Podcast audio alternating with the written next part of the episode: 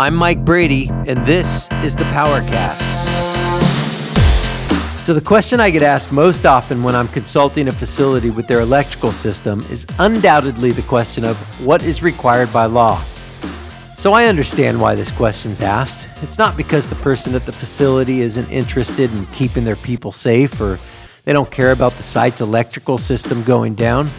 It's almost always because that person's thinking about the facility ownership and the management's financial interests, which it's not a bad thing. It's just not the only thing, right? Sometimes the focus on financial it just tends to overshadow everything else. And I don't think it's intentional. It's just how our society operates. And then as a result, what we end up doing as sales professionals is we focus on the financial as well and we lower our price and and we forget that we need to educate our customers and, and instead of sell them on our products and services. Our focus tends to be on our clothes and that hitting our numbers, which again is just a result of our society's condition, right?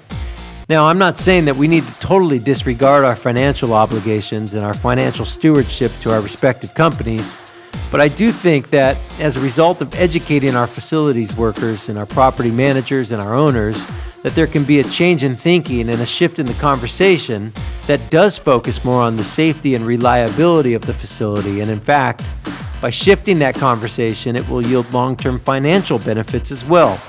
And I have to say, all hope is not lost here in 2018. I'm seeing uh, huge changes and shifts already in thinking and mentality. So I'm very optimistic about our future. And as for the answer to the question of what is required, well, the short answer OSHA requires employers to protect employees from electrical hazards, including arc flash.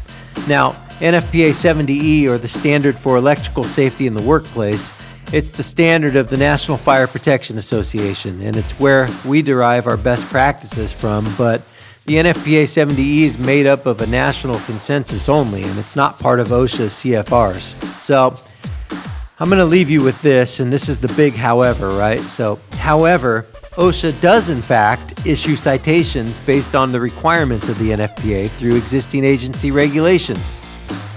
I'll bet you have some more uh, questions, and I'd love to hear them. If you'd like to reach out to me for anything at all, please feel free to email me at mike at ccpspower.com, or you can even send me an audio message here on the Anchor app. Thanks for listening to the Powercast by CCPS. I'm Mike Brady.